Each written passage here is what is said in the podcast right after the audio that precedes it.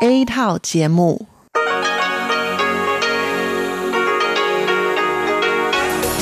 Đây là Đài Phát thanh Quốc tế Đài Loan RTI.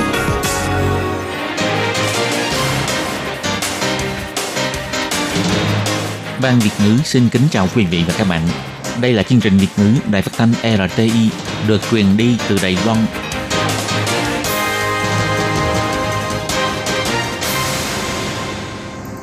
Tường Vi xin chào quý vị và các bạn.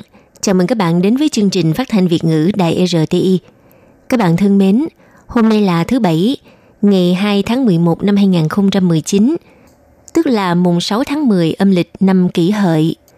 Chương trình Việt ngữ của Đài RTI hôm nay sẽ được mở đầu bằng bản tin thời sự Đài Loan.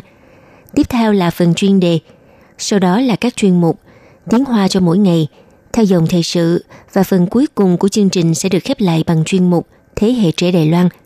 Trước tiên, xin mời quý vị cùng theo dõi nội dung tóm lược của bản tin thời sự Đài Loan. Đạo diễn người Pháp đến Đài Loan quay video giới thiệu du lịch Don't Go to Taiwan vì sợ lỡ đến Đài Loan rồi, sẽ bị mê hoặc bởi hòn đảo xinh đẹp này. Có khả năng toàn bộ 39 thi thể chết cống trong container tại Anh Quốc đều là người Việt Nam. Bộ Y tế và Phúc lợi Đài Loan cho nới lỏng quy định xét duyệt hộ thuộc diện có thu nhập thấp. Những quy định mới sẽ có hiệu lực bắt đầu từ tháng 11 này. Lượt du khách Nhật Bản và Hàn Quốc cùng các nước Đông Nam Á nhập cảnh Đài Loan tăng trưởng mạnh. Cuối cùng là, ngành nông nghiệp Đài Loan là ngành có tỷ lệ thuê mướn lao động nước ngoài cư trú bất hợp pháp cao nhất. Sau đây xin mời các bạn cùng theo dõi nội dung chi tiết.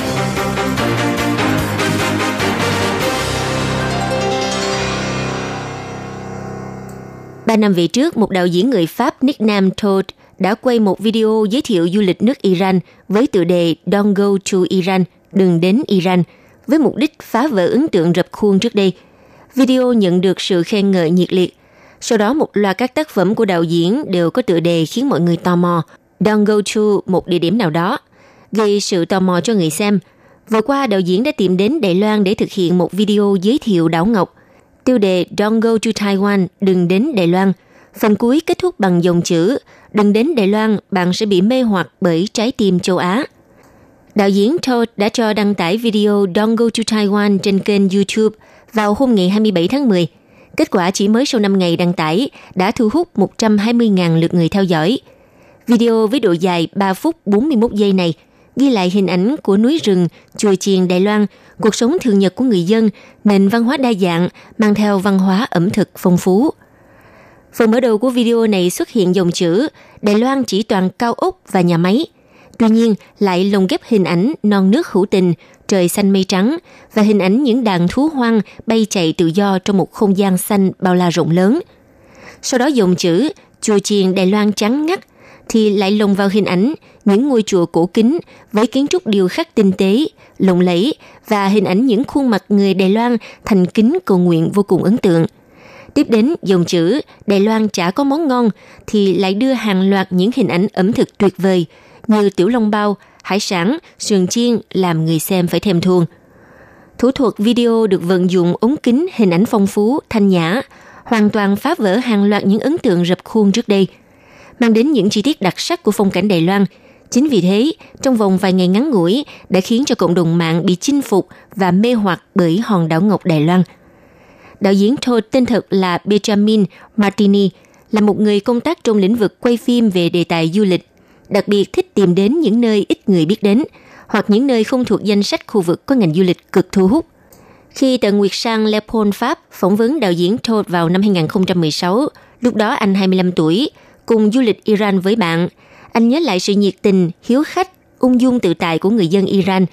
Trong hai tuần du lịch, anh và bạn dường như đều được miễn phí ở nhà người dân địa phương, còn tận mắt chứng kiến cảnh trên đường phố một cảnh sát đạo đức yêu cầu một người phụ nữ trẻ trùm khăn lên đầu theo quy định. Sau khi kết thúc chuyến đi, anh đã thực hiện video này với mục đích dùng hình ảnh phá vỡ ấn tượng rập khuôn về đất nước Iran. Nội dung video thiết kế đoạn kết thúc với dòng chữ Đừng đến Iran, bạn có thể sẽ có được một chuyến du lịch tuyệt vời nhất trong cuộc đời. Vào hôm ngày 23 tháng 10, cảnh sát hạt Essex, nước Anh Quốc, đã phát hiện 39 thi thể trong một container chở hàng đông lạnh tại khu công nghiệp Trong Hạt. Theo thông tin, chiếc container này di chuyển từ Bỉ sang Anh và đậu tại khu công nghiệp. Theo nhiều thông tin suy đoán ban đầu cho rằng nạn nhân đa số là người Trung Quốc. Tuy nhiên, sau khi điều tra làm rõ lý lịch của 39 thi thể, nhà chức trách Anh Quốc cho biết có khả năng 39 nạn nhân trong vụ việc đều là người quốc tịch Việt Nam. Giới truyền thông Anh Quốc cho biết, chiếc xe container này xuất phát từ cảng Zeebrugge của Bỉ, di chuyển bằng đường biển cập cảng Purfleet thuộc hạt Essex, Anh Quốc. Đánh sáng sớm ngày 23 tháng 10, tài xế phát hiện nhiều thi thể trong container đã đi báo cảnh sát. Tổng cộng có 31 thi thể nam và 8 thi thể nữ. Tài xế Maurice Robinson bị cáo buộc tội ngộ sát và là đồng phạm của mạng lưới vận chuyển người nhập cư trái phép vào Anh Quốc. Cảnh sát cho biết, chỉ tìm được một số ít giấy tờ mang theo trên người nạn nhân nên gây khó khăn cho việc xác nhận danh tính. Vì thế ban đầu suy đoán là người quốc tịch Trung Quốc – nhưng trong quá trình điều tra phát hiện, có khả năng các nạn nhân là người Việt sử dụng hộ chiếu Trung Quốc giả mạo.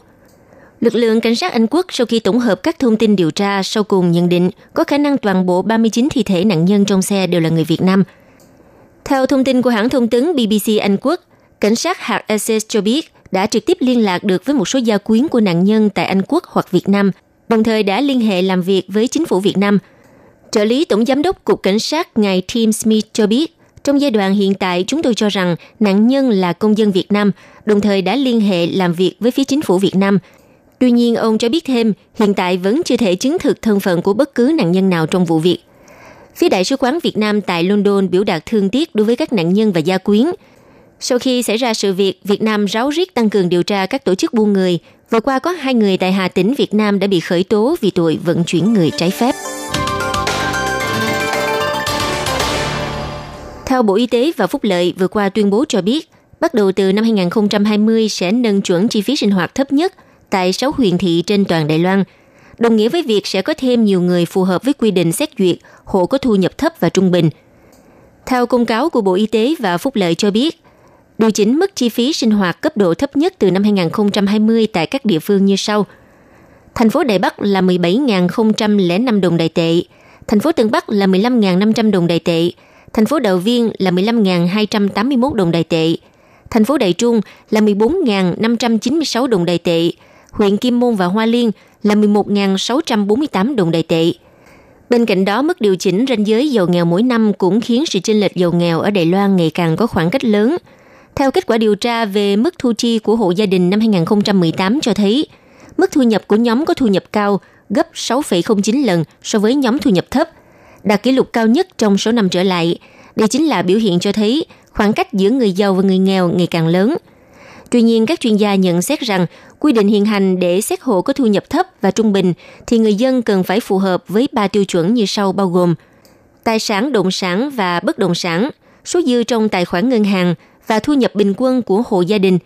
Mặc dù mỗi năm chính phủ đều cho điều chỉnh tiêu chuẩn xin trợ cấp – nhưng đồng thời với việc nới lỏng quy định, chính phủ cũng nên có chính sách giúp cho người dân tăng thêm thu nhập và thoát nghèo. Từ tháng 11, một số quy định mới sẽ bắt đầu có hiệu lực. Chi tiết sẽ có 9 quy định mới thực thi từ đầu tháng 11, bao gồm việc Đài Loan lần đầu tiên áp dụng công nghệ mắt thần trong giao thông đường bộ, với mục đích tăng cường phát hiện và xử phạt những phương tiện có hành vi điều khiển vi phạm trên quốc lộ – Ngoài hình thức đặt camera mắt thần có độ phân giải cao tại cột km số 93,5, đoạn nút giao từ Tân Trúc xuống phía Nam, nằm trên tuyến cao tốc Trung Sơn, để phát hiện và xử phạt các hành vi chen ngang, vượt lớn vạch đôi trắng, vượt lớn vạch kẻ phân chia dòng đường. Người vi phạm sẽ chịu xử phạt từ 3.000 tới 6.000 đại tệ. Bên cạnh đó, nếu các phương tiện giao thông đổ xe tại điểm dừng của xe buýt xung quanh khu vực trạm trung chuyển xe khách ở gần tòa thị chính Đài Bắc sẽ xử phạt cao nhất 1.200 đồng đài tệ. Còn đối với những trường hợp để xe đạp không đúng nơi quy định, xe đạp bị đưa đến trạm tập trung, khi đến nhận lại xe phải nộp phí mỗi chiếc 100 đồng đài tệ. Cục Bảo vệ môi trường thành phố Đài Bắc cho biết, để đảm bảo thẩm mỹ đô thị, giảm bớt tình trạng dán giấy quảng cáo bừa bãi trên cột điện hoặc tường làm mất vẻ đẹp cảnh quan. Từ ngày 1 tháng 11, người dân có thể xé giấy quảng cáo trên bất cứ những phạm vi không cho phép dán quảng cáo sẽ được nhận thưởng với đơn vị 1 kg giấy dán quảng cáo sẽ được đổi lấy quà tặng. Thêm một quy định mới khá hấp dẫn có liên quan tới du lịch mùa thu đông. Từ tháng 11 năm nay, người dân chỉ cần xuất trình phiếu thu đăng ký đặt khách sạn sẽ được nhận ngay một suất tắm suối nước nóng miễn phí tại các cơ sở kinh doanh có hợp tác với chính phủ, hoặc sẽ được tặng một voucher tắm suối nước nóng trị giá 200 đồng đại tệ. Đồng thời từ tháng 11, thời gian làm việc của hệ thống bưu điện cũng sẽ thay đổi để phục vụ riêng cho giới công sở. Để phục vụ nhóm đối tượng này, Tổng cục Bưu điện Trung Hoa sẽ thí điểm thời gian hoạt động từ 12 giờ trưa đến 19 giờ 30 phút tối tại 6 địa điểm trên địa bàn toàn Đài Loan. Vừa qua, theo thống kê của Cục Du lịch, tổng số lượng du khách trong tháng 9 giảm 5% so với năm ngoái. Nguyên nhân chính là do lệnh cấm và hạn chế du lịch của Trung Quốc, khiến lượng khách nước này giảm 100.000 người so với cùng kỳ năm ngoái. Nhưng ngược lại, thị trường du khách Nhật Bản, Hàn Quốc và Đông Nam Á lại tăng trưởng rõ rệt trong tháng 9 vừa qua. Công đoàn ngành nghề du lịch cho biết, số lượng du khách Trung Quốc giảm là do cuộc tổng tuyển cử tổng thống của Đài Loan đang tiến gần. Đồng thời do cuộc chiến thương mại Nhật Bản và Hàn Quốc khiến cho du khách khu vực Đông Á chuyển hướng sang du lịch Đài Loan. Ngoài ra, chương trình trợ cấp chuyến bay bao chuyến qua lại giữa Hàn Quốc và Đài Loan cũng mang lại nhiều lợi ích cho ngành du lịch Đài Loan. Theo thống kê của Cục Du lịch, lượng du khách Trung Quốc trong tháng 9 là 116.037 lượt người, giảm 46,8% so với cùng kỳ năm ngoái – du khách Hồng Kông và Macau giảm 2,36% do ảnh hưởng từ phong trào chống dự luật dẫn độ. Trong khi đó, lượng du khách Nhật Bản và Hàn Quốc tăng mạnh. Trong tháng 9, khách Nhật Bản đạt mức 190.000 lượt người, cao hơn du khách Trung Quốc. Khách Hàn Quốc ở mức 95.000 người và Philippines hơn 32.000 lượt người, tăng 40%, giúp cho tỷ lệ tăng trưởng trong tháng 9 của nhóm khách này vượt qua con số cùng kỳ năm ngoái. Trong thời gian vừa qua, rất nhiều đội đặc nhiệm đến nông trường bò sữa kiểm tra phát hiện có doanh nghiệp thuê lao động nước ngoài làm việc phi pháp. Những người lao động nước ngoài này đều đã quá hạn cư trú. Theo chính quyền huyện Vân Lâm thống kê, từ 1 cho tới 2 năm gần đây, hàng năm đều bắt được khoảng 300 lao động làm việc phi pháp, trong đó làm việc cho ngành nông nghiệp đạt tỷ lệ cao nhất. Theo chính quyền huyện Vân Lâm cho biết, vấn đề dân số già hóa ở địa phương nghiêm trọng. Theo thống kê, ngành nông nghiệp của huyện bị thiếu hụt nhân lực khoảng 10.000 người – Mặc dù những năm nay chính phủ Đài Loan cũng đã tổ chức nhập thử lao động giúp việc cho ngành nông, nhưng vẫn chưa ký kết hợp đồng lao động với Philippines, Thái Lan, Việt Nam và Indonesia, nên hiện tại thực sự không thể giải quyết được vấn đề thiếu nhân lực trong ngành này. Huyện trưởng huyện Vân Lâm bà Trương Lệ Thiện cho biết, Vân Lâm là huyện đứng đầu về nông nghiệp, cũng thêm tỷ lệ nông dân lớn tuổi cao, vấn đề thiếu hụt nhân lực nghiêm trọng, nhưng hiện nay vẫn chưa đi tới thỏa thuận nhập lao động từ các nước Đông Nam Á – hy vọng chính phủ có thể đưa ra biện pháp đồng bộ, mở rộng cho người lao động đang làm việc hợp pháp ở nhà máy, có thể làm thêm vào ngày nghỉ, bù vào lỗ hổng thiếu hụt nhân lực trong ngành nông nghiệp.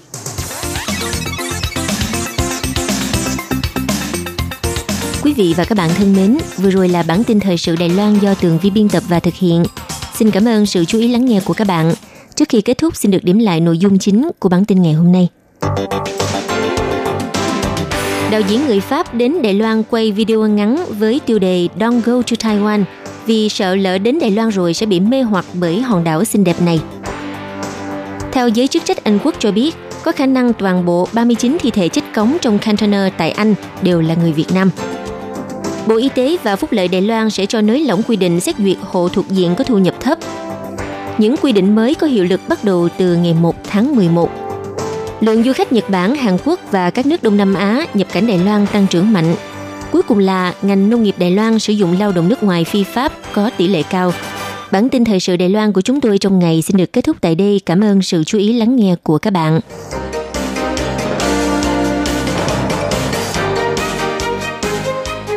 Xin chào quý vị và các bạn thính giả thân mến. Chương trình phát thanh tiếng Việt của Đài Phát thanh Quốc tế Đài Loan RTI được truyền thanh 3 buổi tại Việt Nam – mỗi buổi phát một tiếng đồng hồ. Buổi phát chính vào lúc 6 giờ đến 7 giờ tối hàng ngày giờ Việt Nam qua tần số SW 9425 kHz với sóng dài 31 m. Buổi phát lại lần thứ nhất vào hôm sau 9 giờ tới 10 giờ tối Việt Nam qua tần số SW 9625 kHz với sóng dài 31 mét bị phát lại lần hai vào hôm sau 6 giờ đến 7 giờ sáng giờ Việt Nam qua tần số SW 11.655 kHz với sóng dài 25 m. Ngoài ra, tại Giang Nghĩa, Vân Lâm và Đài Nam có thể đón nghe chương trình phát thanh tiếng Việt qua tần số AM 1422 kHz.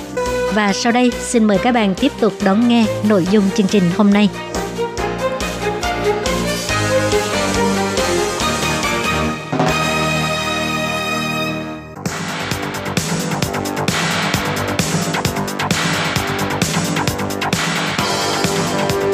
Đây là đài phát thanh quốc tế Đài Loan RTI, truyền thanh từ Đài Loan. Mời các bạn theo dõi bài chuyên đề hôm nay.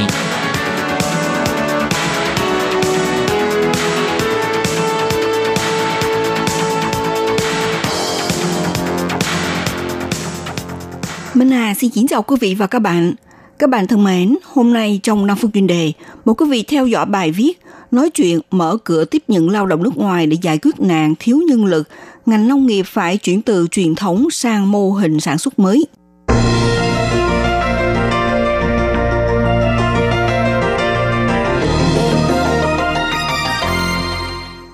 Khi các tiểu nông Đài Loan đang dần trở thành nông dân dày dặn kinh nghiệm nông nghiệp, năm nay chính phủ tuyên bố cho phép nhập lao động nước ngoài phục vụ cho ngành sản xuất nông nghiệp – cuối tháng 10 tiếp nhận đợt lao động nước ngoài vào làm việc tại nông trường, giải quyết tình trạng thiếu nhân lực theo mùa, chống đỡ cho ngành nông nghiệp chuyển đổi cơ cấu sản xuất. Thậm chí vào cuối tháng 9 đã có một bộ phận nông trường tiếp nhận lao động trẻ từ Indonesia đến giúp việc đồng án, giải quyết tạm thời nạn thiếu hụt lao động phục vụ cho nông nghiệp. Tháng 4 năm nay, Bộ Lao động ra thông báo chính sách nông nghiệp liên quan với lao động nước ngoài. Sau đó, vào ngày 8 tháng 5, Ủy ban Nông nghiệp thông báo những điều cần thiết về tác nghiệp của lao động nước ngoài phục vụ nông nghiệp nằm trong bản kế hoạch được Ủy ban Nông nghiệp thông qua phê duyệt. Đồng thời, thủ lý cơ quan phát triển nhân lực nước ngoài đăng ký dự án thuê lao động nước ngoài làm dịch vụ nông nghiệp. Các cơ quan này phần nhiều là các hội nông nghiệp bởi họ nắm rõ tình trạng thực tế của việc thiếu nhân lực, phụ trách điều động lao động nước ngoài đến làm việc tại nông trường. Tuổi trung bình của nông dân Đài Loan là 62 tuổi, vào các vụ mùa do bận rộn công việc thu hoạch, thiếu nhân lực giúp đỡ, buộc phải thuê lao động bỏ trốn đến làm việc phi pháp tại các vườn trồng trà, vườn trái cây, thế nên thường xuyên xảy ra những vụ bị bắt và bị phạt. Bởi vì trong ngành nông nghiệp mang đặc thù về văn hóa nông thôn, một mặt phải tạo cơ hội việc làm cho lao động bản địa – vấn đề chuyển đổi mô hình sản xuất nông nghiệp và mở cửa tiếp nhận lao động nước ngoài vào phục vụ cho ngành nghề này đã trải qua những cuộc thảo luận hơn 10 năm.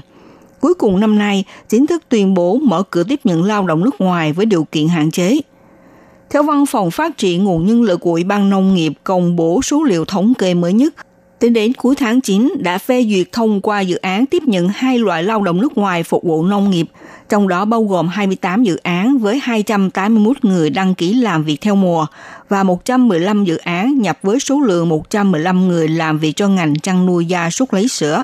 Dành ra định mức cao nhất cho hai loại này là mỗi bên 400 lao động, mỗi lần làm việc tại Đài Loan trong thời gian 3 năm, được gia hạn một lần thêm 3 năm, cao nhất là 12 dự án. Tuy nhiên về định mức này có thể đưa ra kiểm thảo, điều chỉnh trong các cuộc họp sang năm.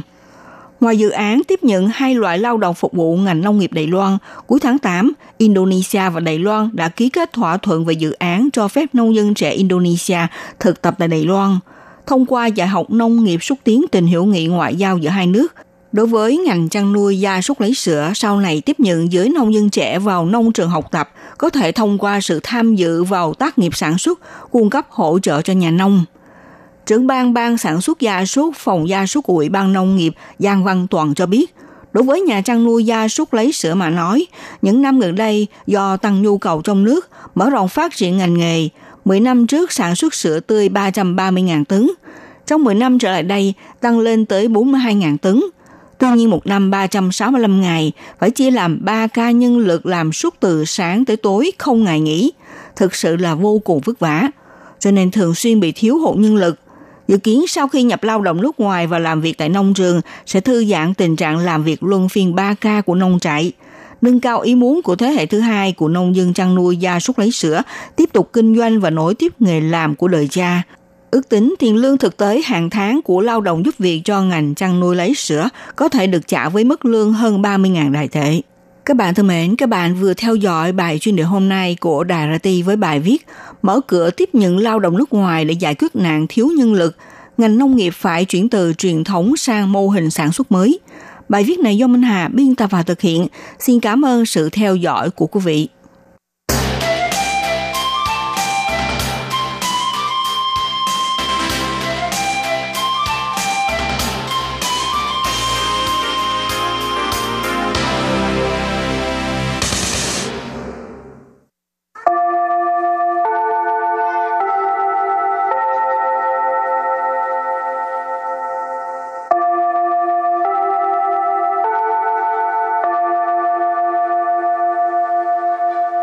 Xin mời quý vị và các bạn đến với chuyên mục Tiếng Hoa cho mỗi ngày do Lệ Phương và Thúy Anh cùng thực hiện.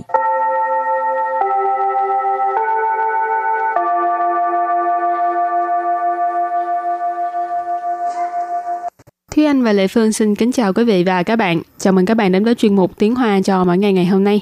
Thúy Anh có biết xếp tạo hình bong bóng không? Từ nhỏ tới lớn em chỉ có việc mua bong bóng về chơi thôi chứ chưa bao giờ tự xếp. Khó em, chứ ha. Em sợ là em xếp thì nó sẽ bể. Bể liền ha. Lệ Phương thấy người ta đứng bán rồi người ta xếp á. Xếp rất là nhẹ nhàng mà nó thoải mái. Sao cứ thấy sao dễ giống như đang xếp Ừ. giấy vậy ha. Ừ. Rồi hôm nay mình học hai câu có liên quan tới ờ, bong bóng ha. Câu thứ nhất, tạo hình bong bóng rất là thú vị. Và câu thứ hai, có thể xếp thành nhiều nhân vật hoạt hình khác nhau, cũng có thể trang trí hội trường. Và sau đây chúng ta lắng nghe cô giáo đọc hai câu mẫu này bằng tiếng Hoa. 气球造型很有趣，可以折成各种卡通人物，也可以布置会场。 Thúy Anh xin giải thích câu mẫu số 1. 气球造型很有趣，气球 Chi chỗ là bong bóng, 造 型 Giao xỉn là tạo hình, 很 hình là phó từ chỉ mức độ, nghĩa là rất. 有趣， Dầu chu nghĩa là thú vị. Và sau đây chúng ta hãy cùng lắng nghe cô giáo đọc lại câu mẫu này bằng tiếng Hoa. 气球造型很有趣，气球造型很有趣。 Câu này có nghĩa là tạo hình bong bóng rất thú vị. Và câu thứ hai, có thể xếp thành nhiều nhân vật hoạt hình khác nhau, cũng có thể trang trí hội trường. 可以折成各种卡通人物，也可以布置会场。 Sau đây Lê Phương xin giải thích câu 2. 可以 Khởi gì có nghĩa là có thể, 折 trở, tức là xếp ha. 各种 Cơ trọng là các loại, 卡通 khả thông là hoạt hình, 人物 rẫn u là nhân vật, khả thông rẫn u là nhân vật hoạt hình, trở thành cơ trọng khả thông rẫn u tức là xếp thành nhiều nhân vật hoạt hình khác nhau. 也可 以 Về khởi gì là cũng có thể, 布置 布置 có nghĩa là trang trí, 会场。 hội trạng tức là hội trường. Rồi và bây giờ thì chúng ta lắng nghe cô giáo đọc câu mẫu này bằng tiếng Hoa. 可以折成各种卡通人物，也可以布置会场。可 以折成各种卡通人物，也可以布置会场。 Câu vừa rồi là có thể xếp thành nhiều nhân vật hoạt hình khác nhau, cũng có thể trang trí hội trường. Và sau đây chúng ta hãy cùng đến với phần từ vựng mở rộng.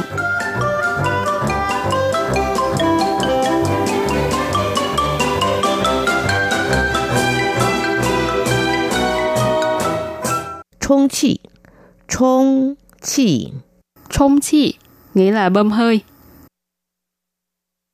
Chuy chi chiếu Chuy chi chiếu Chuy chi chiếu tức là thổi bong bóng. Chuy là thổi ha, chi chiếu là bong bóng. Choang y Choang y Choang y nghĩa là sáng tạo. Rồi, bây giờ mình đặt câu cho các từ vựng mở rộng. Từ thứ nhất 冲戏。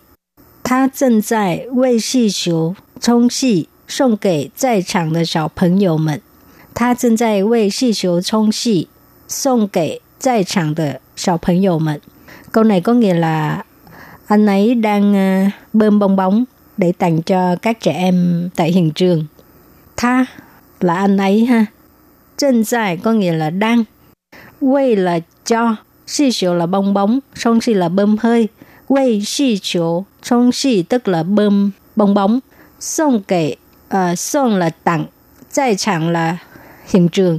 送给在场的小朋友们 tức là tặng cho các trẻ em đang ở hiện trường.小朋友 là trẻ em. À, 小朋友们 tức là các trẻ em. Và đặt câu cho từ kế tiếp là Thuê chi chiếu nghĩa là thổi bong bóng. Thuê chi chiếu chân de nâng cải sản phê công năng mà? Thuê chi chân cải? Câu này có nghĩa là thổi bong bóng có thực sự là có thể cải thiện chức năng của phổi hay không? Thuê chi chỗ, nãy mình có nói là thổi bong bóng. Chân tờ là thực sự. Nẫn là có thể. Cải sản là cải thiện. Phê là phổi. Công nẫn là chức năng Ma là từ nghi vấn dùng để hỏi ở cuối câu. Cho nên câu này ghép lại là thổi bong bóng có thực sự có thể cải thiện chức năng phổi không? Rồi bây giờ đặt câu cho từ cuối cùng, soạn yi. sáng yi là sáng tạo ha. sáng yi là quảng cáo de linh hồn. sáng yi là quảng cáo de linh hồn. Câu này có nghĩa là sự sáng tạo là linh hồn của quảng cáo. Quảng cáo có nghĩa là quảng cáo. Linh hồn là linh hồn và sau đây chúng ta hãy cùng ôn tập lại hai câu mẫu của ngày hôm nay.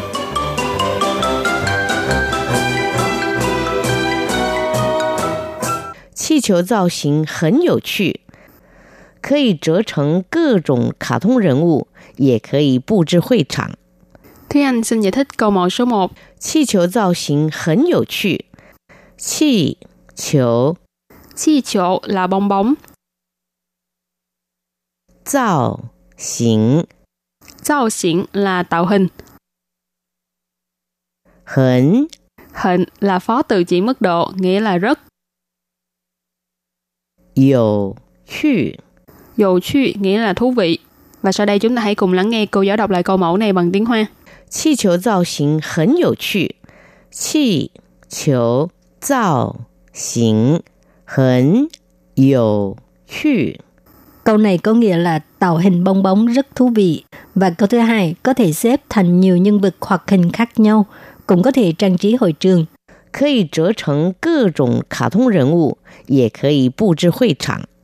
Sau đây Lê Phương xin giải thích câu 2. 可以 Khởi gì có nghĩa là có thể, 折 trở, tức là xếp ha. 各种 Cơ chọn là các loại,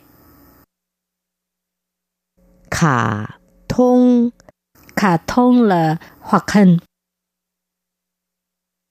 人物 rẫn u là nhân vật, khả thông rẫn u là nhân vật hoạt hình, trở thành cơ chọn khả thông rẫn u tức là xếp thành nhiều nhân vật hoạt hình khác nhau. 也可以 Về khởi gì là cũng có thể,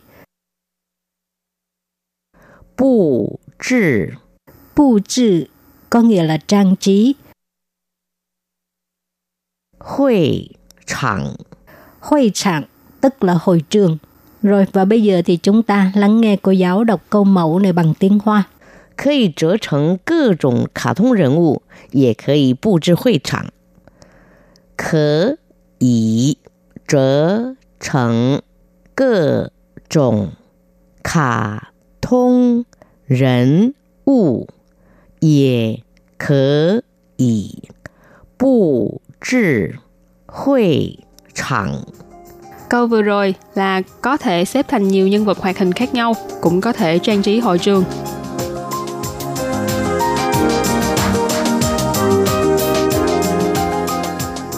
充气，充气， 充chi nghĩa là bơm hơi, 吹气球，吹 气球， 吹xì xỉu tức là thổi bong bóng. 创意，创意。 Choang yi nghĩa là sáng tạo. Các bạn thân mến, bài học hôm nay đến đây xin tạm chấm dứt. Cảm ơn các bạn đã đón nghe và xin hẹn gặp lại các bạn vào bài học tới nha. Bye bye. Bye bye!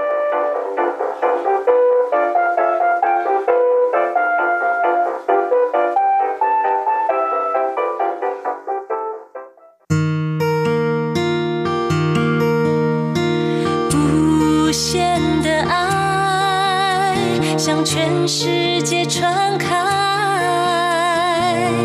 永恒的关怀，来自台湾之音 RTI。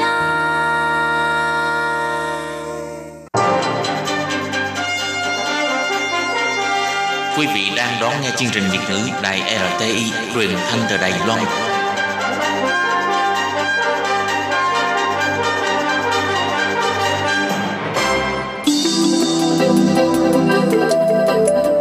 Chào mừng quý vị đến với chuyên mục Theo dòng thời sự do Minh Hà thực hiện.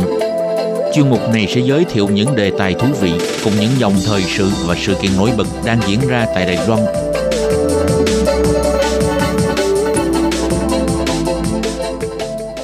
Minh Hà xin kính chào quý vị và các bạn. Các bạn thân mến, năm 1989, kinh tế Đài Loan có nhiều bước phát triển nhảy vọt, nhưng mặt khác lại thiếu hụt trầm trọng nguồn nhân lực, rất cần đến một nguồn lao động cơ sở để thúc đẩy phát triển 10 công trình xây dựng lớn của nhà nước. Do đó, chính phủ Đài Loan thông qua dự án đáp ứng nhu cầu nhân lực công trình quan trọng trong 14 hàng mục vào tháng 10 cùng năm, chính phủ lần đầu tiên thực hiện bằng chuyên án cho phép tiếp nhận lao động di trú vào Đài Loan làm việc cho ngành xây dựng. Chính thức mở cửa đón những lao động di trú nhập cư Đài Loan.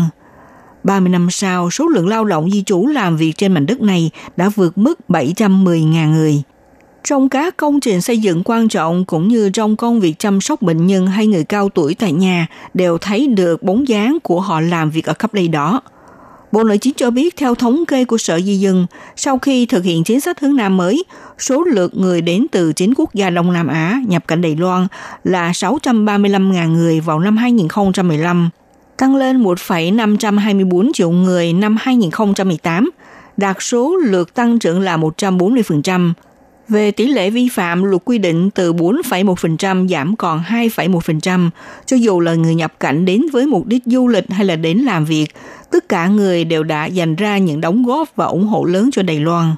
Trong chương mục theo dòng thời sự kỳ này, Minh Hà sẽ giới thiệu bài viết tìm hiểu tầm quan trọng của những công việc mà người lao động di trú đã đóng góp to lớn cho mảnh đất Đài Loan, bên cạnh là những điều kiện lao động và sinh hoạt cần đảm bảo đối với người lao động di trú.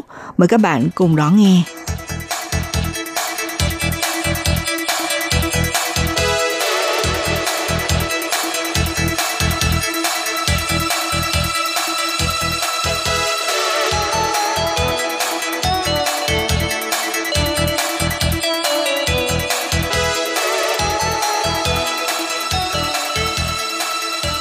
Một trong những thách thức lớn nhất mà các quốc gia phải đối mặt trong quá trình toàn cầu hóa đó là vấn đề di trú vì việc làm.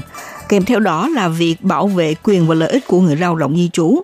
Bắt đầu từ năm 1986, Đài Loan chính thức tiếp nhận đợt nhập cảnh đầu tiên của những người lao động đến từ các nước Đông Nam Á. 30 năm sau, theo thống kê hiện nay, số lượng người lao động nước ngoài đang làm việc tại Đài Loan đã vượt mức 710.000 người. Trong các công trình lớn và quan trọng và trong ngành nghề chăm sóc bệnh nhân hay là người cao tuổi tại nhà, có thể thấy được bóng dáng làm việc năng động của người lao động di trú. Họ đã giúp cho nhiều ngành nghề của Đài Loan được tiếp thêm một nguồn nhân lực quan trọng, đồng thời xúc tiến nền văn hóa của Đài Loan ngày càng trở nên đa dạng. Tháng 10 năm 1989, kinh tế Đài Loan đang có bước nhảy vọt, đối mặt vấn đề thiếu hụt trầm trọng nguồn nhân lực, nên có nhu cầu cấp bách nguồn lao động cơ sở để thúc đẩy dự án đáp ứng nhu cầu nhân lực cho 11 công trình xây dựng quan trọng trong nước. Chính phủ lần đầu tiên bằng hình thức đưa ra chuyên án tiếp nhận lao động nước ngoài tham gia giúp việc cho ngành xây dựng, chính thức mở ra trang mới trong lịch sử.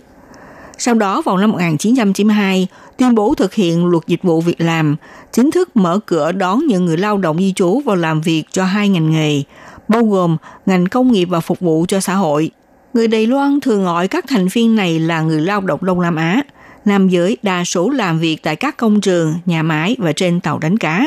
Còn phụ nữ thì làm giúp việc gia đình hay làm việc tại các cơ sở chăm sóc ở viện dưỡng lão vân vân, trở thành điều dưỡng viên cũng gọi là kháng hộ công.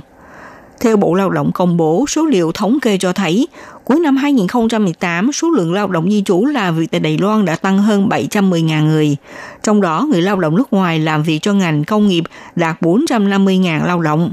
Đa số đến từ Việt Nam, Thái Lan và đa phần làm công việc ba ca, tức là nặng nhọc, độc hại, nguy hiểm, bao gồm ngành xây dựng, ngành sản xuất và ngư nghiệp, Ngoài ra, trong các công trình giao thông quan trọng như đường sắt cao tốc, đường hầm tuyết sơn, công trình xe điện metro Đài Bắc v.v. đều có sự đóng góp của người lao động nước ngoài. Theo bộ phận xem xét hệ thống đăng ký sinh nhập lao động nước ngoài của Bộ Lao động đưa ra thống kê, để đáp ứng nhu cầu nhập lao động nước ngoài làm việc cho công trình thi công đường sắt cao tốc đã tiếp nhận tổng cộng 2.289 lao động nước ngoài, làm việc cho công trình đường hầm Tuyết Sơn là 1.564 lao động. Công trình quốc lộ số 5, đoạn cầu vượt nối từ Ngũ Cổ tới Dương Mai là 1.577 lao động. Công trình sân bay quốc tế Đào Viên là 1.656 lao động.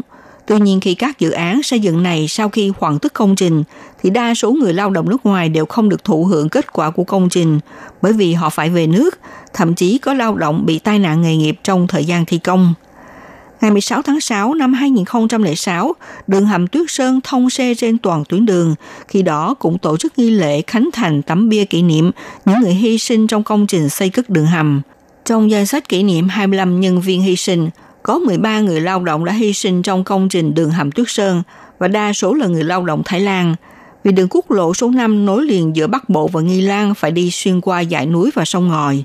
Cộng thêm khi xây cầu vượt đặc biệt cao hơn những cầu vượt khác, người lao động nước ngoài từ trên cao rơi xuống dẫn đến tai nạn nghề nghiệp bị thiệt mạng chiếm con số lớn.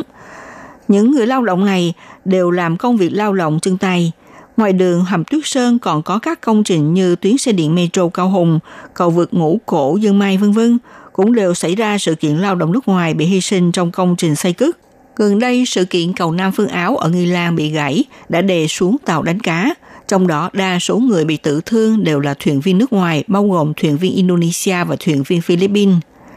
Người dân Đài Loan vẫn tồn tại ấn tượng cứng nhắc và phân biệt đối xử với người lao động nước ngoài, việc người lao động sống hòa nhập xã hội Đài Loan vẫn đang tiến hành.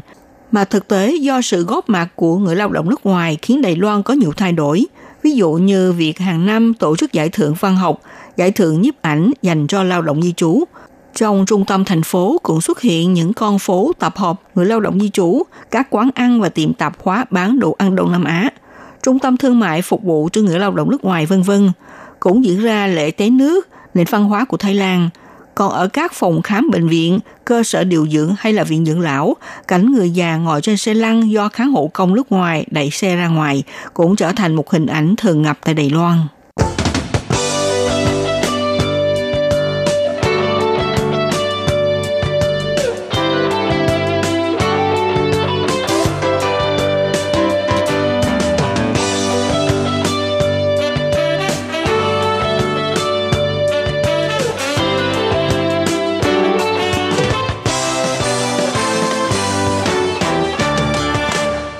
Bạn thân mến, các bạn đang theo dõi chuyên mục theo dòng thời sự của Đài Phát thanh RT.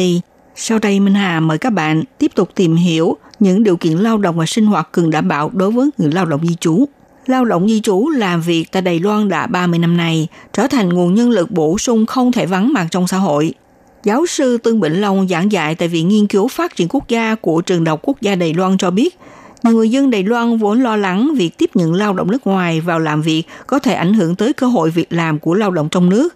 Tuy nhiên, cùng với số lượng lao động di trú đang tăng dần và qua kết quả số liệu cho thấy không mang lại những ảnh hưởng rõ rệt cho thị trường việc làm. Giáo sư Tân Bỉnh Long cho hay, nếu như lao động trong nước thay đổi việc chọn nghề làm theo sở thích, đối mặt vấn đề sinh ít con và kết cấu dân số già hóa trong xã hội, thì chính phủ không cần suy nghĩ đến việc hạn chế lao động nước ngoài vào làm việc, mà nên thực hiện cách phân phối đồng đều nguồn nhân lực nước ngoài, tạo thêm nhiều thị trường việc làm cho xã hội. Mặc dù làm việc tại Đài Loan có thể đối mặt nhiều nguy hiểm trong nghề làm, tuy nhiên do yếu tố làm thay đổi kinh tế cho gia đình ở quê hương, vẫn còn nhiều lao động di trú sẵn sàng đi xa quê nhà đến làm việc nơi xứ đài. Cũng có nhiều người lao động sau khi đến Đài Loan làm việc, họ đã tận dụng nguồn hỗ trợ ở Đài Loan để trao dồi thêm kỹ năng nghề cho mình, để khi về nước có thể tìm được việc làm tốt hơn. Mở cửa tiếp nhận lao động nước ngoài vào làm việc trở thành một nguồn nhân lực quan trọng của Đài Loan. Tuy nhiên, cho dù làm trong ngành công nghiệp hay phục vụ trong cơ sở chăm sóc bệnh nhân, giúp việc gia đình, về điều kiện lao động vẫn còn nhiều vấn đề bất cập, như việc cư trú nơi nhà máy, lúc nào cũng phải đề cao cảnh giác tai nạn hỏa hoạn – Đối với những người làm công việc kháng hộ thì hầu như luôn gắn liền công việc với cuộc sống, khiến tinh thần của họ lúc nào cũng rơi vào trạng thái căng thẳng, áp lực. Theo luật quy định trong nước, Lao động nước ngoài làm việc trong ngành sản xuất sẽ áp dụng theo luật lao động cơ bản. Chủ sử dụng phải chịu chi phí bảo hiểm y tế và bảo hiểm lao động. Còn tiền lương cũng phải phù hợp theo quy định của lương cơ bản. Tuy nhiên, đối với người lao động làm những công việc gọi là 3K, thì tỷ lệ bị tai nạn nghề nghiệp sẽ cao hơn các ngành nghề. Bộ Lao động thống kê tính theo tỷ lệ 1.000 lao động nước ngoài làm trong ngành sản xuất gặp tình trạng bị tai nạn nghề nghiệp đạt tỷ lệ tăng gấp 2 lần so với lao động trong nước. 10 năm nay, tỷ lệ người lao động nước ngoài làm trong ngành sản xuất bị tai nạn nghề nghiệp đạt từ mức 1,39% đến 0,62%. Thế nhưng, vấn đề nguy hiểm không những chỉ tồn tại trong lúc làm việc ở nhà máy, mà chủ sử dụng cần phải cung cấp chỗ ở cho người lao động. Nhiều chủ sử dụng do cân nhắc đến chi phí giá thành sẽ để cho người lao động nước ngoài cư trú trong công xưởng hay trong kho hàng. Theo cuộc khảo sát của các đoàn thể lao động di trú, có gần 1 phần 5 tới 1 phần 6 lao động được bố trí chỗ ở trong nhà máy nối liền với ký túc xá. Cho dù đã tăng ca nhưng vẫn tiếp tục nghỉ ngơi hay là ngủ ở kề sát cạnh máy móc và hóa chất độc hại. Năm 2017 và năm 2018 đã liên tiếp xảy ra hai sự kiện cháy ký túc xá nhà máy Sican ở Đào Viên và nhà máy Kính Bằng. Tổng cộng làm 8 người lao động nước ngoài thiệt mạng và cũng dấy lên vấn đề người lao động sinh hoạt trong môi trường công xưởng ngắn liền với chỗ ở. Những nạn nhân lao động toàn là do không kịp thoát thân trong lúc xảy ra đám cháy, dẫn đến hậu quả đáng buồn như vậy. Nghiên cứu viên Hiệp hội trợ giúp lao động quốc tế Đài Loan Ngô Tịnh Như trả lời phỏng vấn cho biết, trong lĩnh vực điều kiện lao động, đối với người lao động làm việc trong ngành sản xuất thì chỗ ở là một vấn đề lớn. Thời gian làm việc kéo dài, nếu không được nghỉ ngơi đầy đủ khiến tinh thần lẫn cơ thể trở nên vô cùng tồi tệ. Trong khi đó có nhiều nhà máy phải để máy móc hoạt động suốt 24 trên 24, tất nhiên sẽ ảnh hưởng đến giấc ngủ của người lao động, thậm chí tới giờ làm việc sẽ nguy hại đến sức khỏe.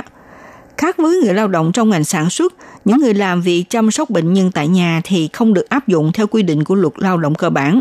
Lương hàng tháng của họ chỉ được lãnh có 17.000 đài tệ. Tất cả sinh hoạt hàng ngày đều phải sống ở nhà chủ và công việc làm cũng ngắn liền với môi trường sống, không được tách đi ra, cho nên cũng dẫn đến nhiều vấn đề bất cập. Bộ Lao động từng thực hiện thử dịch vụ cử nhân viên kháng hộ công ra ngoài làm việc theo giờ, kêu gọi các tổ chức phi lợi nhuận đến đăng ký xin nhập nhân viên kháng hộ công làm việc theo mô hình như vậy.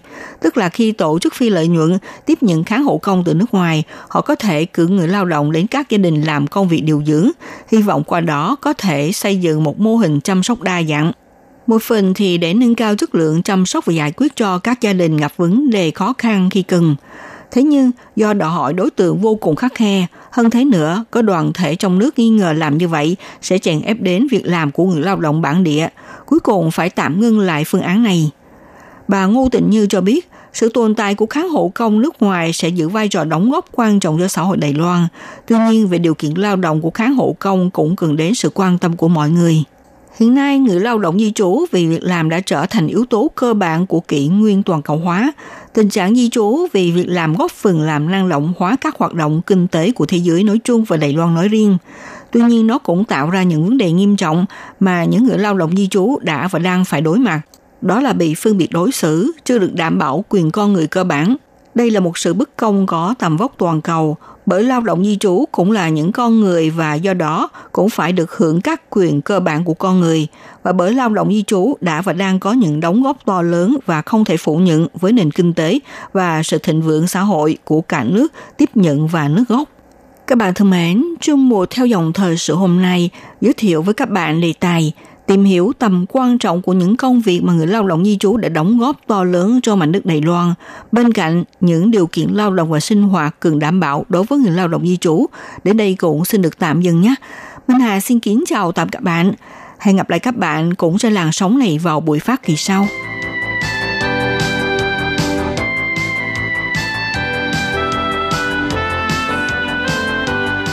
Quý vị và các bạn thân mến, sau đây là email của Ban Việt ngữ ctv a rti org tvk Hộp thư truyền thống của Ban Việt ngữ Việt Nam Miss PO Box 123 gạch ngang 199 Taipei 11199 Còn thính giả ở Việt Nam xin gửi đến hộp thư số 104 Hà Nội, Việt Nam.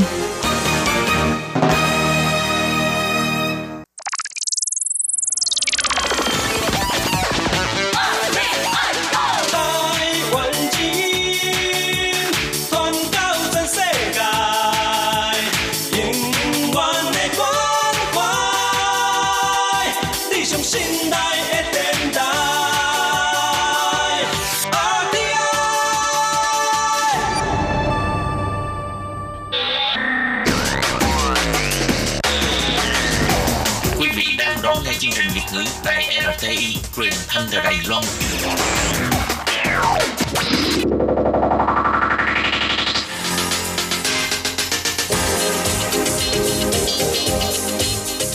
Chào mừng các bạn đến với chuyên mục Thế hệ trẻ Đài Loan do Tường Vi thực hiện.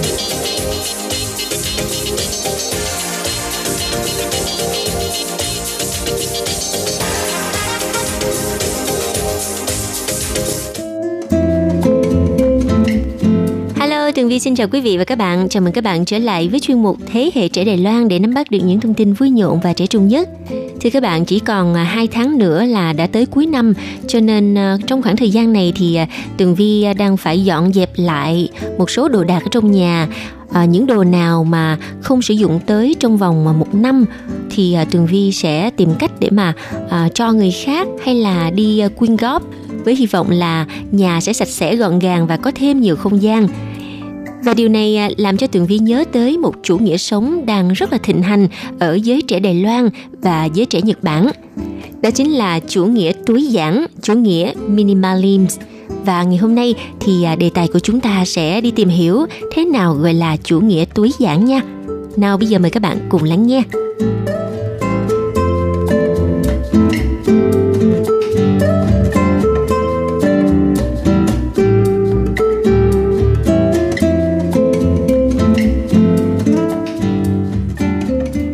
Vâng thưa các bạn, đầu tiên thì Tường Vi sẽ giới thiệu à, về định nghĩa của chủ nghĩa tối giản. Có thể nói rằng chủ nghĩa tối giản là một thứ đã và đang thay đổi cuộc sống của con người rất là nhiều, à, thậm chí là cũng có ảnh hưởng tới Tường Vi nữa.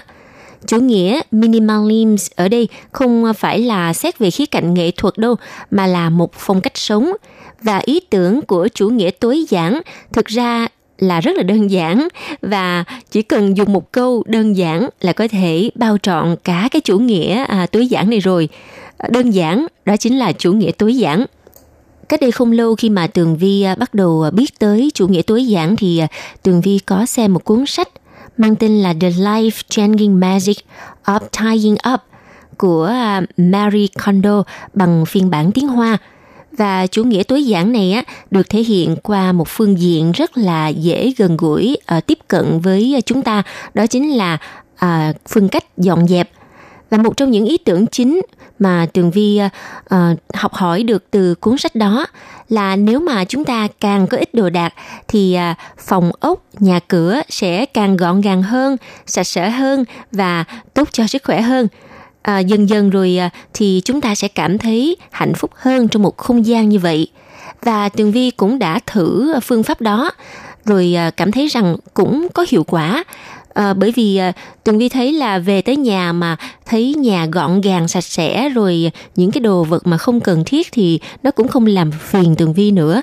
Cho nên cảm thấy hình như là ngày càng à, thích thú hơn với cái phong cách sống tối giản này nhưng mà thực ra là chủ nghĩa tối giản này nó không chỉ áp dụng trong không gian mà nó còn có thể áp dụng vào đời sống công việc hàng ngày của chúng ta.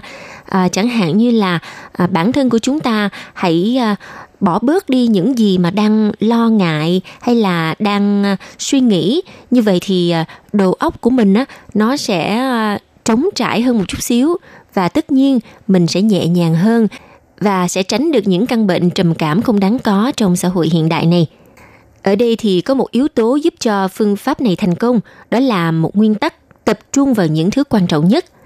Một yếu tố quan trọng làm nên chủ nghĩa tối giản. Và vì à, từng Tường Vi nghĩ rằng ai cũng có nhiều mục tiêu, mong ước hay là những cái kế hoạch thì chúng ta nên liệt kê ra trên đầu ngón tay những mục tiêu quan trọng nhất. Sau đó thì mình sẽ cố gắng tập trung hết sức lực để mà thể hiện uh, hiệu quả nhất cái mục tiêu đó. Vì à, chúng ta rất là bận chỉ có hai bàn tay thôi và sức lực cũng có hạn. Cho nên chúng ta cần sử dụng à, cái sức lực đó làm sao cho nó tối ưu nhất.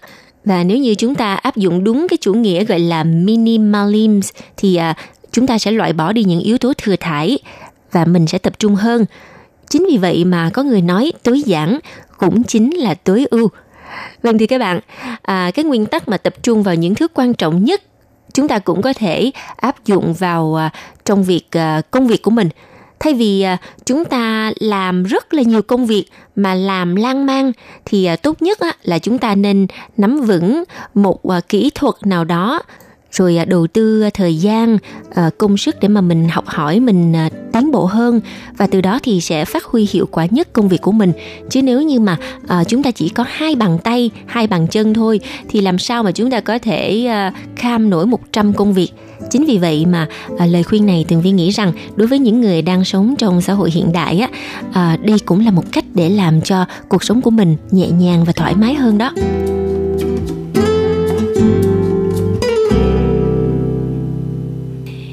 Vâng, bây giờ thì chúng ta hãy cùng à, bàn về à, phong cách sống tối giản của các bạn à, trẻ Đài Loan và các bạn trẻ Nhật Bản. Thực ra thì phong cách tối giản ở giới trẻ Đài Loan à, được ảnh hưởng bởi à, Nhật Bản. Ở Nhật Bản thì có một nhân vật cũng khá là nổi tiếng mang tên là Fumio Sasaki. Có thể nói anh là một trong những người đi đầu trong phong trào sống tối giản bằng cách là dọn dẹp căn phòng của mình. Thậm chí là các bạn trẻ còn mê lối sống là càng ít càng tốt.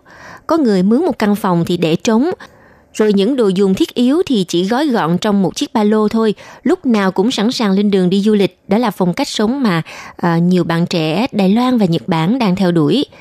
Họ thay vì á, sẽ cố chất thực nhiều đồ đạc trong một căn phòng bé tí thì à, các bạn trẻ Đài Loan hiện nay đang tìm cách để mà lọc bớt đồ đi, có nghĩa là vứt bỏ đồ đi á để mà có không gian sống khoáng đạt hơn. Người Nhật người ta còn đặt ra cho phong cách sống tối giản là phong cách Dansari, còn theo tiếng Hoa gọi là phong cách chỉ chèn sinh hoạt. Theo anh à, Fumio Sasaki à, là một trong những người khởi xướng phong trào à, sống tối giản này ở Nhật Bản, thì anh năm nay 36 tuổi đang làm việc cho một nhà xuất bản. Nhà của anh thì chỉ có một căn phòng rộng có 20 mét vuông thôi, có vài bộ quần áo, thêm một chiếc sofa giường. Khi cần thì nhét chiếc sofa giường vào tủ quần áo. Lúc đó thì căn phòng hầu như là trống rỗng à, anh ờ, Fumio thì cũng mua sách để đọc nhưng mà đọc xong thì ờ, bán đi hoặc là cho người khác. Trước đây thì căn phòng của anh chứa rất là nhiều sách nè nhạc cụ nè đĩa CD rồi tivi màn hình lớn hay là quần áo thời trang vân vân. Và mua rất là nhiều sách nhưng mà không có đọc. Hoặc là nhạc cụ thì khắp phòng nhưng mà không có chơi quần áo thì mua để đó và không kịp mặc vì thế, anh cảm thấy mình đã bị vật chất điều khiển khi à, không thể ngừng mua và cứ đem về nhà những thứ không dùng đến.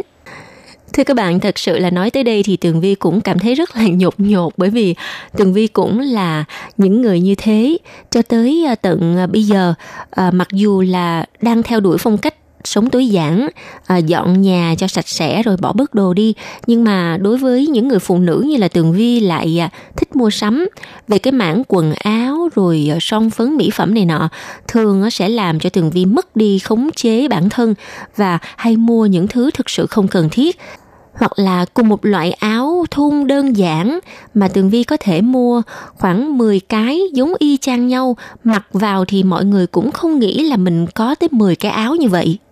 Ok, phần tự thú của Tường Vi thì uh, thôi xin tạm dừng tại đây. Lần sau có dịp thì Tường Vi sẽ chia sẻ nhiều hơn với các bạn. Và um, trở về với câu chuyện của anh à, Fumio. Sau khi uh, thực hành lối sống uh, tối giản này thì uh, anh nhận ra mình là có thể sống rất là tốt với những thứ tối thiểu nhất. À, anh sẽ đọc sách tập trung hơn, làm việc hiệu quả hơn và có tiền để mà để dành cho việc du lịch của mình. Anh cho biết là bạn sẽ cảm thấy tự do khi tất cả những gì bạn cần chỉ gói gọn trong 15 thứ trong ba lô của mình. Và trong ba lô của anh thì à, có MacBook Air, điện thoại, rồi thiết bị đọc sách điện tử, một cuốn sách, sạc pin điện thoại, vớ, ờ, đồ nội y và một số đồ thiết yếu khác – với bao nhiêu thứ đồ đó thôi thì anh có thể làm việc ở bất cứ nơi đâu và có đủ các thiết bị giải trí cũng có thể đi du lịch bất cứ nơi nào và bất cứ lúc nào mà anh muốn. Rồi các bạn có tin không với cái lối sống tối giản này, anh Fumio đã xuất bản một cuốn sách mang tên là Vật chất không còn cần thiết với chúng ta nữa, đã thu hút qua người đọc ở độ tuổi từ 20 tới 30 và cũng đã được à, dịch sang phiên bản tiếng Hoa. Còn à, một bạn trẻ tên là Alisa người Đài Loan, à, năm nay à, 32 tuổi cho rằng à, sống tối giản là cách à, giúp bạn tập trung vào những thứ quan trọng và Alisa cũng đã theo đuổi lối sống này từ hồi khoảng tầm 20 tuổi khi mà đi à, du học nước ngoài thì à, cô có thể sống suốt một tháng chỉ với một chiếc ba lô nhỏ. Thế là về tới Đài Loan, à, cô phải sống chung với gia đình, cho nên là lúc sau thì quyết định là tự dọn ra ngoài và mướn cho mình một căn phòng nhỏ nhỏ và trong căn phòng thì cũng chỉ có giường có những cái đồ thiết yếu và rất là trống trải, thoải mái với một không gian rất là bé, cũng khoảng tầm 20 mét vuông mà thôi.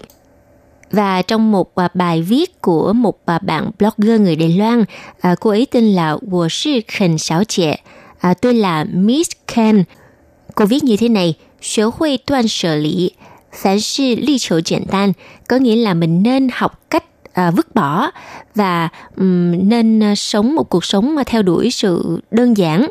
Tiêu chi sinh hoạt trong 那不重要的90%nên vứt đi 90% những điều không quan trọng của à, cuộc sống của mình.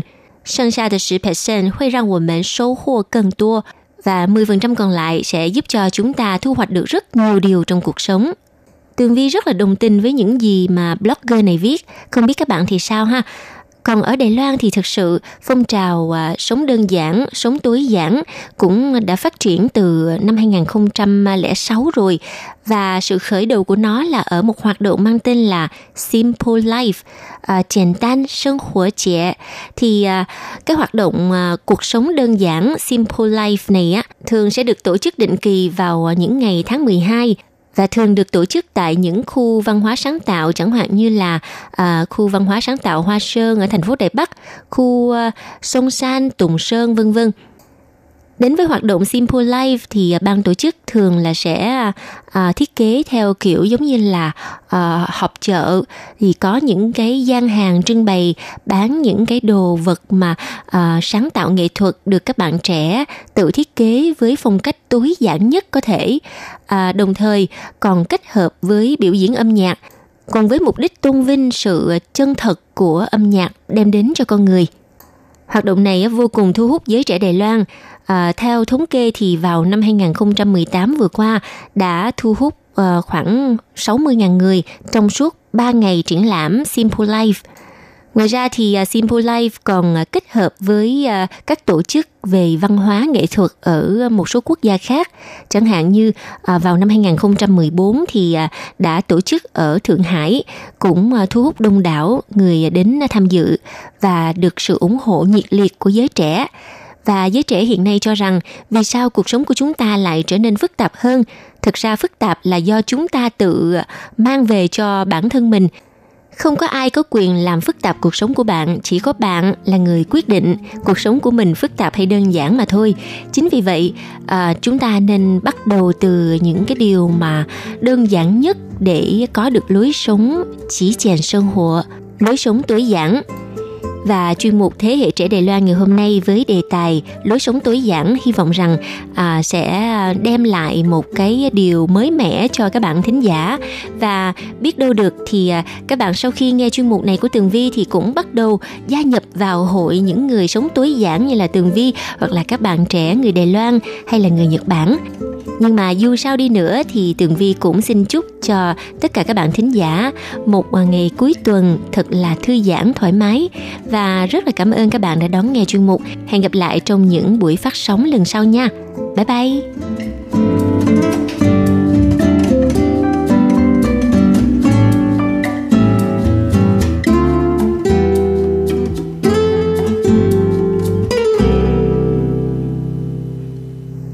Quý vị và các bạn thân mến, sau đây là email của Ban Việt ngữ ctv a rti org tvk hộp thư truyền thống của Ban Việt ngữ Việt Nam Miss PO Box 123 gạch ngang 199 Taipei 11199. Còn thính giả ở Việt Nam xin gửi đến hộp thư số 104 Hà Nội, Việt Nam